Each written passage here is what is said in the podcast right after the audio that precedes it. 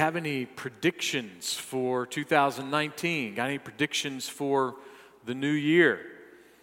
Got any sports predictions? Got any stock market predictions? Got any weather prediction? Got, got any political predictions? Got any predictions about the pastor skipping across the stage again? Know? Any predictions you have for this year? Rex Huppke, I hope I'm saying his name right, uh, is a journalist with the Chicago Tribune. He penned some intriguing New Year predictions. I'm just going to pull out a couple of them. Uh, here is the first. After successfully infiltrating every aspect of our digital lives and using the Amazon Echo to monitor our grocery list, music choices, and quite possibly every word we say, online retailer Amazon will cut out the incremental nonsense and just open a store in the living room of every home in America. His prediction. Don't worry though, the store construction will happen while you're out of the house. Amazon always knows when you're out of the house. And the only disruptions will be the restocking drones that enter and exit your home through a window that must remain open at all times. It's probably not far off with that prediction. That, that could really happen. It's one of his other predictions. It, it hurts me a little bit, but it's still nice. After years of messaging up, messing up deliciously normal dishes like hamburgers and macaroni and cheese by adding weird ingredients like pheasant or gold dust or artisanal goat cheese, crostini crumbles, foodies will finally receive the public disdain they deserve. It hurts for me. This hurts, but, but it's good. The days of food trucks doling out Gruyere topped Mongolian skirt steak wraps topped with truffle mayonnaise and served inside nitrogen filled balloons will be over. A grilled cheese sandwich will return to just being a grilled cheese sandwich. Fries will be served with table salt and ketchup and nothing else. Anyone who suggests making a peanut butter and jelly sandwich using brioche, hand smashed almond spread, and raspberry sage compote will be treated as a social pariah. Order will return to our world. I kind of like all that stuff, you know, especially the pheasant mac and cheese. Man, I'm going after that. Order returning to the world. That'd be nice for 2019, right? I mean, that, that, sounds like a pretty good one to have a, a little bit of order returning to things. Wouldn't it be nice for it to return to more than just the peanut butter and jelly sandwich? Wouldn't it be nice to have a little more order at home, a little more order at work, a little more order at school, a little more order in our nation's capital? Wouldn't it be nice to have a little more order? Wouldn't it be nice to have a little more order in our attitude and our emotions and our finances and our health? Would it be nice to have just a, a little more order in our lives?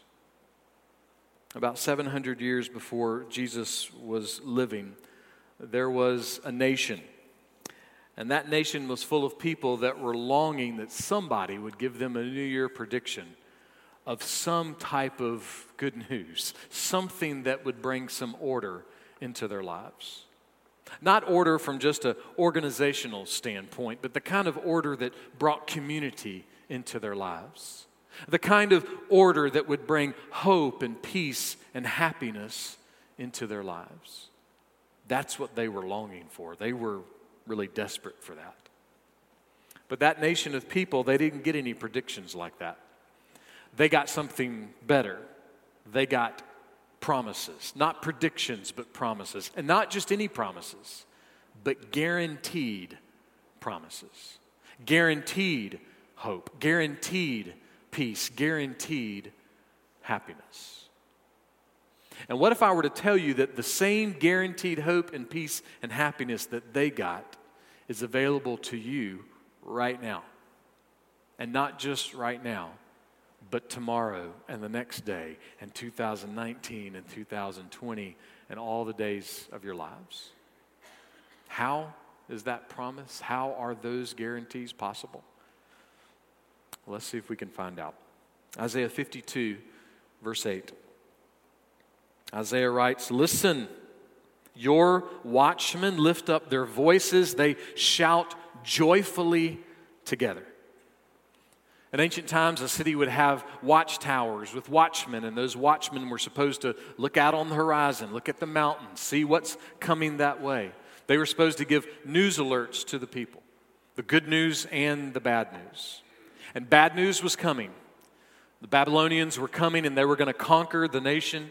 The people were going to be forced out of their homes. They were going to be forced into a foreign land. They were going to be political prisoners in this foreign land.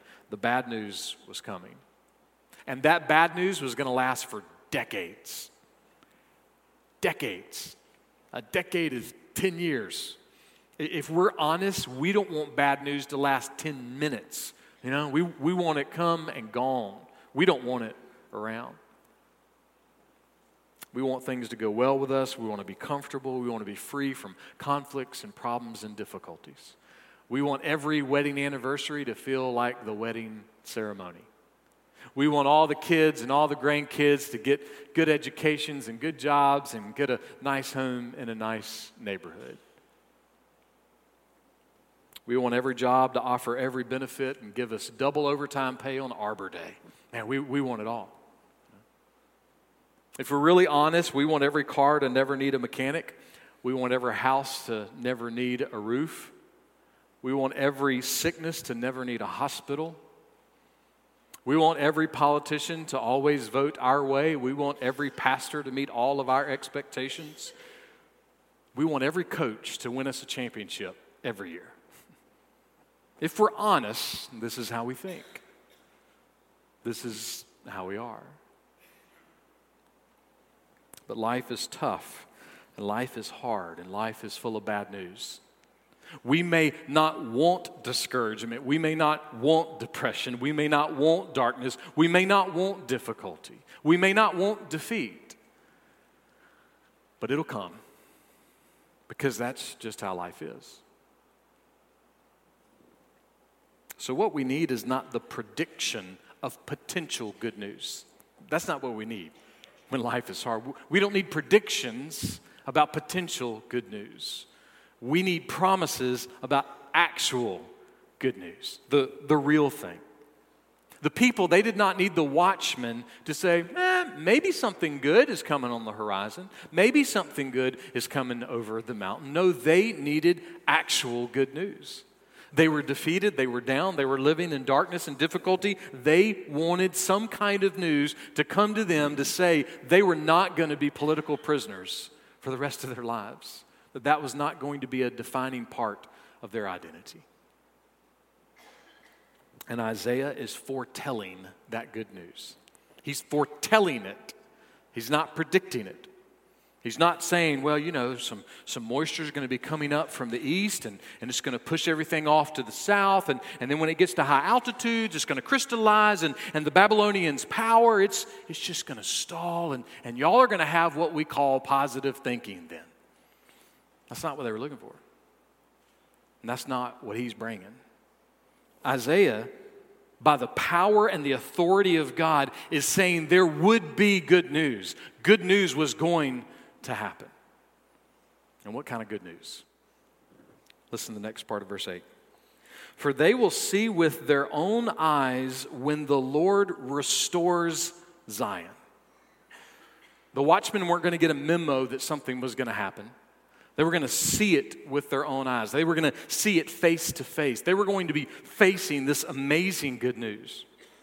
And what was the good news? Well, practically and historically, Cyrus was going to come and, and he was going to defeat the Babylonians and he was going to allow those political prisoners, those Jewish people, to come back home and he was going to help them rebuild their lives. So the good news was coming. That was super great, fantastic news. The guaranteed promises of peace and happiness and hope, they were coming. They were just around the corner. How could they be so sure that those things were true? Maybe Isaiah's just given a New Year prediction. Maybe he's just offering some wishful thinking. How would they know that they could believe in these promises? But don't miss those four words right there. When the Lord restores. God Himself was going to do this. God was going to restore, He was going to rebuild, He was going to refresh, He was going to, re- to revive them. God was going to do it. How did they know? I mean, maybe God really wasn't going to do it. I mean, after all, I mean, it had been decades and God wasn't doing anything. I mean, after, after 70 years of being political prisoners, why should they believe this prediction promise from Isaiah? Why should they believe that what he foretold was true? Well, they should believe it because God always keeps his promises. God always keeps his promises. How do we know that? There was a man named Job. We don't know exactly when he lived, probably sometime between Noah and Moses. And Job had some, some swag. I mean, he had some stuff. He had seven sons, three daughters. He had 7,000 sheep. He had 3,000 camels. He had 500 oxen. He had 500 donkeys. And he had a lot of servants. I mean, a lot of servants. And then, all in, in one day, three of his servants seemed to come to him, one after another, to tell him that he had lost all of it. All of it. He only had three of his many servants left. He lost 11,000 animals. His seven sons were dead, his three daughters were dead. He lost everything almost in a blink, everything that was important to him. And how did he respond? Well, his remaining servants and his wife, they, they heard him through his devastated heart. They heard him say this Job 121. Naked I came from my mother's womb, and naked I shall return there. The Lord gave, and the Lord has taken away. Blessed be the name of the Lord. If we use Paul's language to the Corinthians, Job was afflicted, but he was not crushed. He was perplexed, but he was not despairing. He was persecuted, but he was not forsaken. He was struck down, but he was not destroyed. Why? Because he knew he could still trust in God. He knew God always keeps his promises. How do you know that? Sometime later, after he lost everything, Job said this With him are wisdom and might, to him belong counsel and understanding. In other words, Job's saying, Look, I don't know what's going on, but he does. I don't always have all the understanding. I don't have all the wisdom. I don't have all the counsel. I don't have all the advice, but he does. I was talking to someone on the phone this week, and, and we were both sharing about how we call our dads for everything. like, you know, we, we just think our dads know everything in life, you know, which is a bummer because I don't know everything in life. So, you know, my kids should never call me. Um, but, but, you know, we, we were just talking about how, how much we, we depend on them and their wisdom and their knowledge. And yet our dads know squat when it comes to the universe and the kingdom. But God knows everything, all understanding, all wisdom, all counsel, all advice. Job knew that. He knew it. Trillia Newbell writes this Job isn't thinking about how he feels at the moment or even his current circumstances, though there is no problem with considering those things. Instead, Job realizes that in order to minister to his own heart, he must remember the character of God, who God is, and why he can be trusted. Job doesn't ignore his pain, but he does remember his king. He remembers his king, and he remembers that his king can be trusted because his king always keeps his promises. Always. Now, does God keep his promises on our timetable? Does God keep his promises within the decade that we want him to keep his promises? No. No, that doesn't always happen. Isaiah 55, verse 8 says this For my thoughts are not your thoughts, nor are your ways my ways, declares the Lord. God's time is not our time, his calendar is not our calendar. Moses said this in Psalm 90 Before the mountains were born, or you gave birth to the earth and the world, even from everlasting to everlasting, you are God. And then he says this For a thousand years in your sight are like yesterday when it passes by, or as a watch in the night. Our lives are 70, 80, 90 decades, maybe. But God is, is eternal.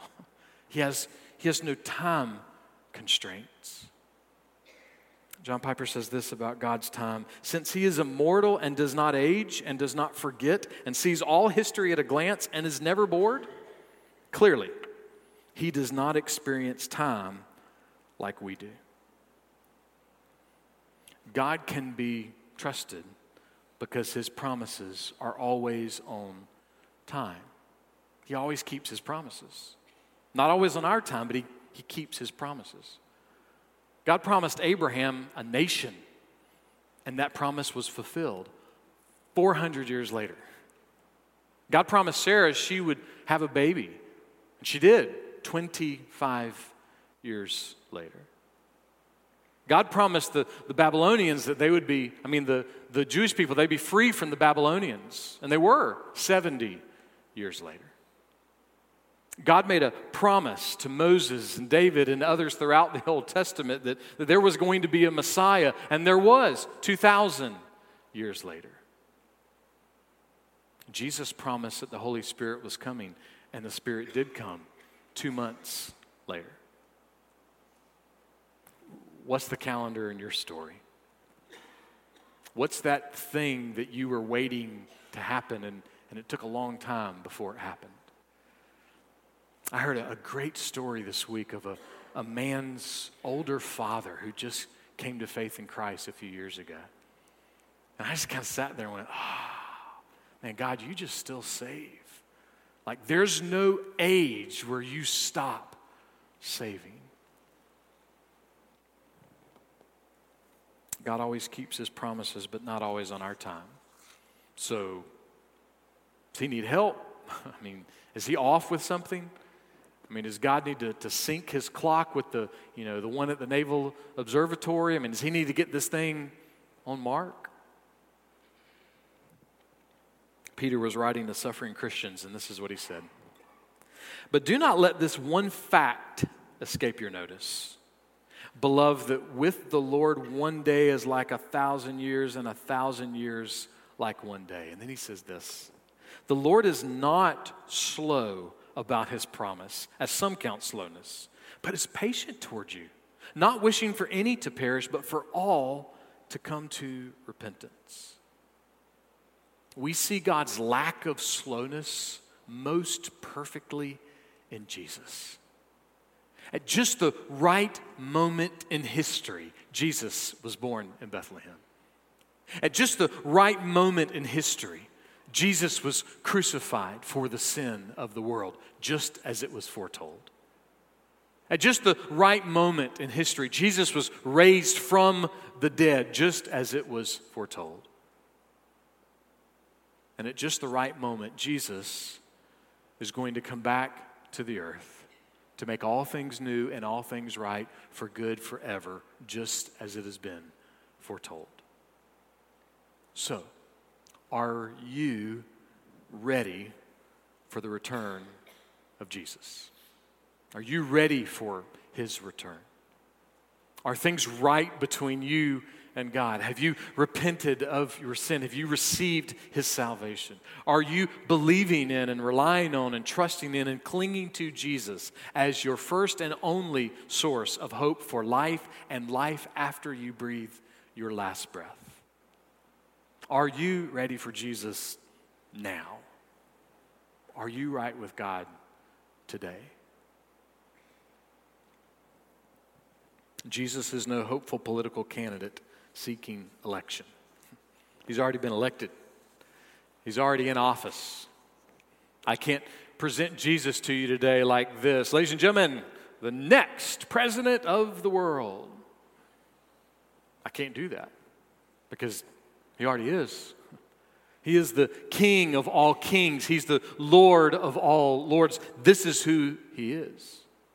If he's not, if he's not, then we should not be here.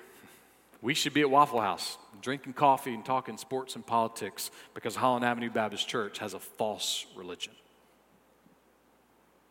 But we're not at a Waffle House. We're not talking sports and politics. We're not drinking coffee. We're here because we have come to know by grace through faith, we have come to know the one that we believe in. And we are confident, beyond confident, that He is able to keep and hold on to and bring us to Him because of what we've committed to Him, and that is our souls. We've committed ourselves to. So we're not here for a fairy tale today. We're not here to be religious. We are here because the one true God of the universe has made himself known through Jesus. And he rescues and redeems, he saves. Isaiah was writing to the people, and he was telling them that there was a time coming when the watchmen were going to lose their minds because good news was actually coming. The promises were actually coming. Listen, if you're a believer, if you are in Christ, please know that, that all the promises of God are found in Jesus, and all those promises are yours now. They're, they're yours. There's no way that can be taken away.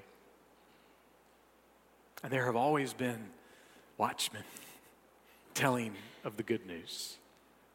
Always watchmen telling that some good news was coming over the mountain. The words are on the screen. Let's, let's just sing it together. It's kind of fun. Y'all sing with me, right? Go tell it on the mountain, over the hill and everywhere. Go tell it on the mountain that Jesus Christ is born. Good news coming over the mountain over and over, decade after decade. Listen again to Isaiah 52 8. Listen, your watchmen lift up their voices, they shout joyfully together, for they will see with their own eyes when the Lord restores Zion. All right, fast forward about 700 years. Listen to this scene. And the shepherds, they went back glorifying and praising God for all that they had heard and seen, just as had been told them. And then, and then fast forward a little more Revelation. And there were loud voices in heaven saying, The kingdom of the world has become the kingdom of our Lord and of his Christ, and he will reign forever and ever.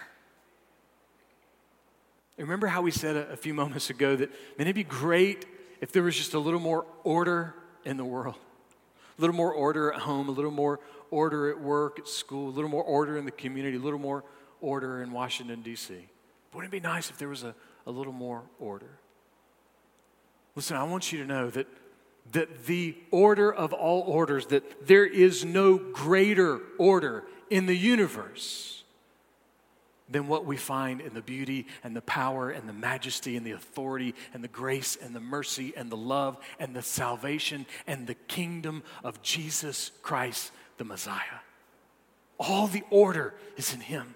All the beauty is in Him. All the power is in Him. All the hope is in Him.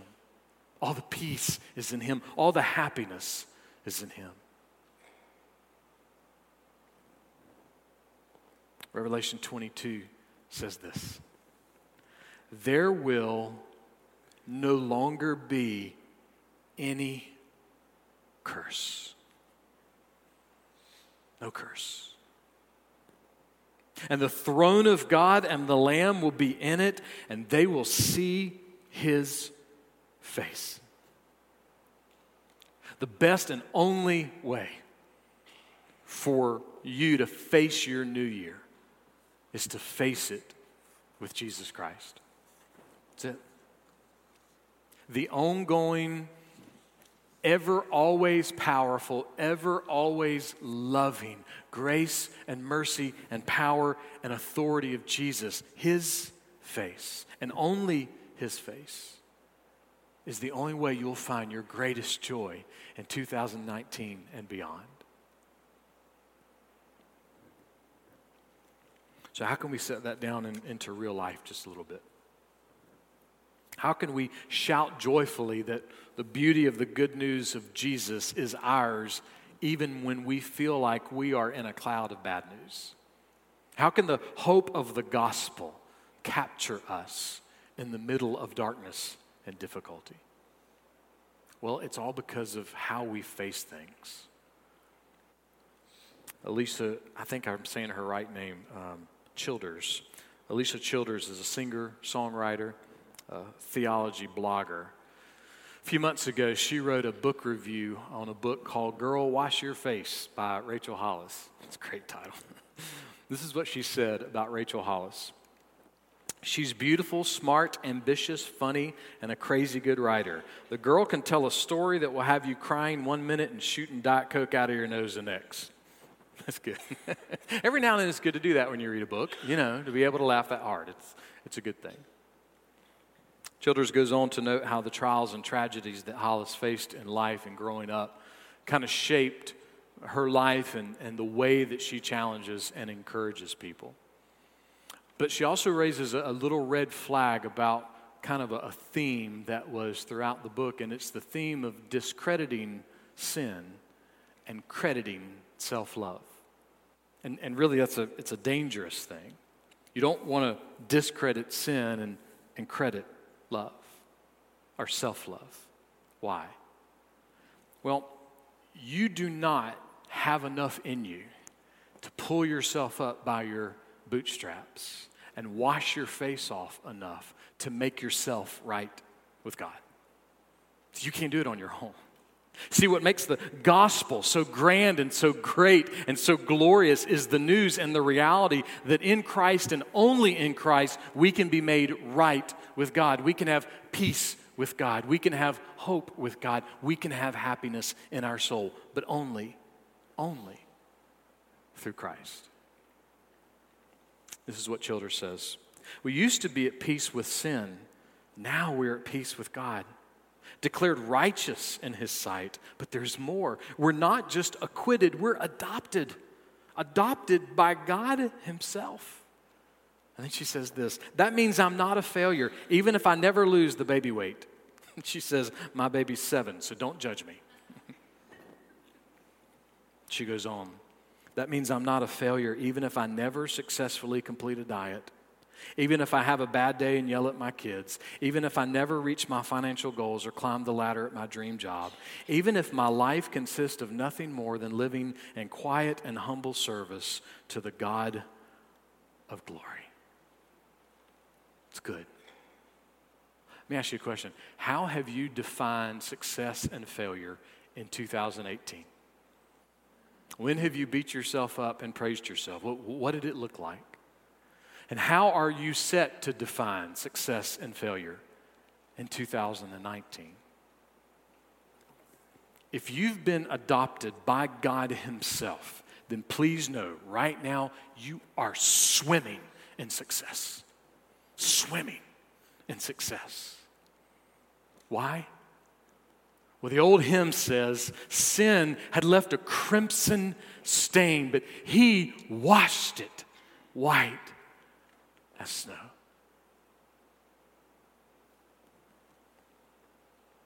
You will have an immensely successful 2019 if you can honestly and truthfully sing your soul to sleep every night with these three words, four words Jesus paid it all. All. The richest and purest form of success is that.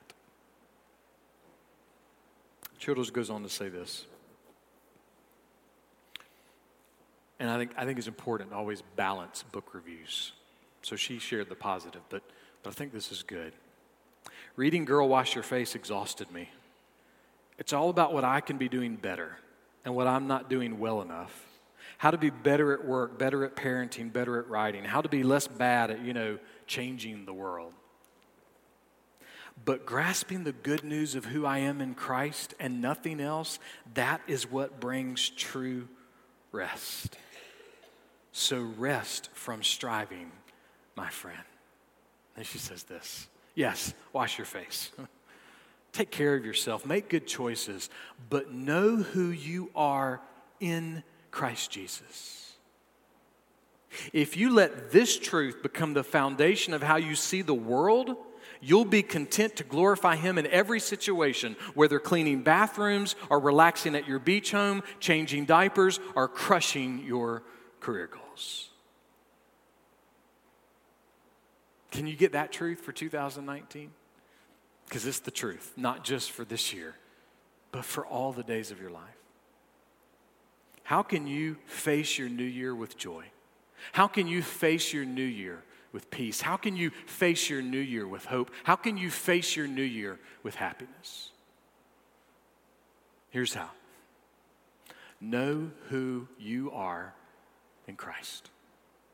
Know who you are in Christ. Know who you are in Christ.